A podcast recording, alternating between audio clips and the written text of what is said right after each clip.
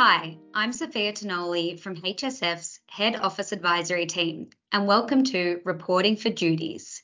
Reporting for Duties is our limited podcast series aiming to provide bite-sized insights on corporate reporting and ESG throughout the main Australian reporting season.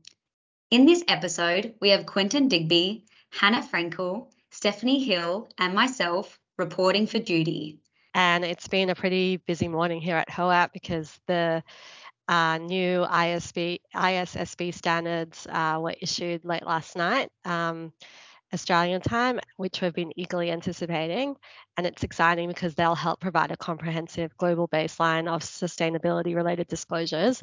And just a few hours ago, a bit like clockwork, the Australian government has announced that it expects to introduce new mandatory reporting requirements, which will likely commence from 1 July 2024, which will have a broad alignment to these international climate disclosure standards of the ISSB.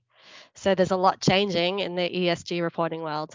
As our clients, I guess, try and grapple with all these interrelated, um, overlapping, and different, you know, um, regulatory guidelines, I think one issue they might be grappling with is whether or not they should have a sustainability committee.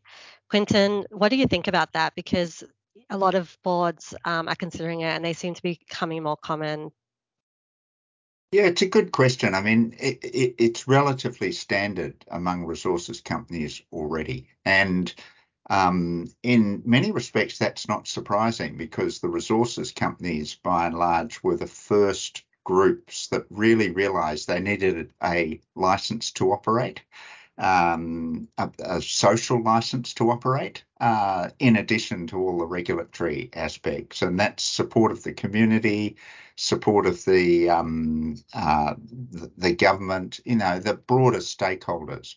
Now, I know in the ASX Corporate Governance Council there was a lot of debate about whether or not you try and um, actually build that in as something that boards are responsible for. Um, and in fact, the wording in the fourth edition was toned down between the consultation draft and but I think for boards, most boards are already there. And if you think financial services entities realize perhaps later in the game than the resources companies that that's critical for them. Um, and with the with the ISSB guidelines and disclosures, ASIC's approach, the reality is I think doesn't matter what industry you're in, um, this whole concern around reputation and, uh, if you like, the goodwill associated with the, the company beyond just profitability um, has become so fundamental that I think many boards will see the need for a sustainability committee, whether they call it that. Yeah, is, do you think that it might be brought like it's there's such an overlap between risk committee audit committee especially because they're now like it's a reporting standard almost do you think other other companies in, are going to be looking at keeping it in the audit or risk committee well it is and it isn't i mean the, the problem that the audit committee traditionally has really been focused on financial risk and and financial disclosure there's overlap obviously with the um, the ISSB standards coming in through IFRS, that definitely ultimately will be in the domain of the audit committee. Uh, but again, that's only one small component of um, the reporting. So IFRS, the those two standards, absolutely, the audit committee will be across them. But uh, but I think there are broader issues that a sustainability committee needs to be concerned about. And that includes um, just the level of engagement of, of staff. Now, that's going to be still with your human resources committee. Yeah, but, there's such an overlap, um, isn't there? It'll also be your customers. Where's mm. that currently? You know, that's really the full board and management.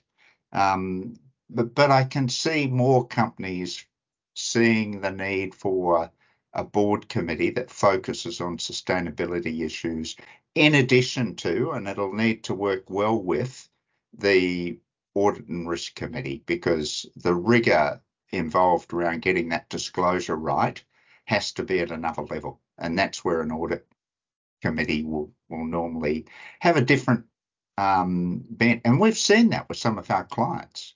Now, the Sustainability Committee um, has a focus that's quite different. I think also it's not just about the risk, ESG risk, it's also about the opportunity. So when you have a sustainability committee that's just looking at it, they can not just look at the risk and audit function, but really look at, well, what's the opportunity that the company has in this space? And that's really what's going to separate companies um, in the future. Great. Thank you for that, everyone. Some really interesting discussions there.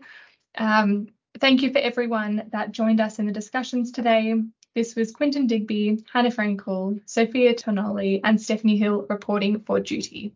In the spirit of reconciliation, Herbert Smith Freehills acknowledges the traditional custodians of country throughout Australia and their connections to land, sea, and community.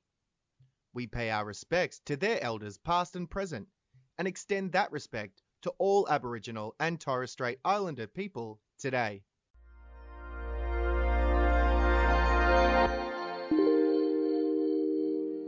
You have been listening to a podcast brought to you by Herbert Smith Freehills.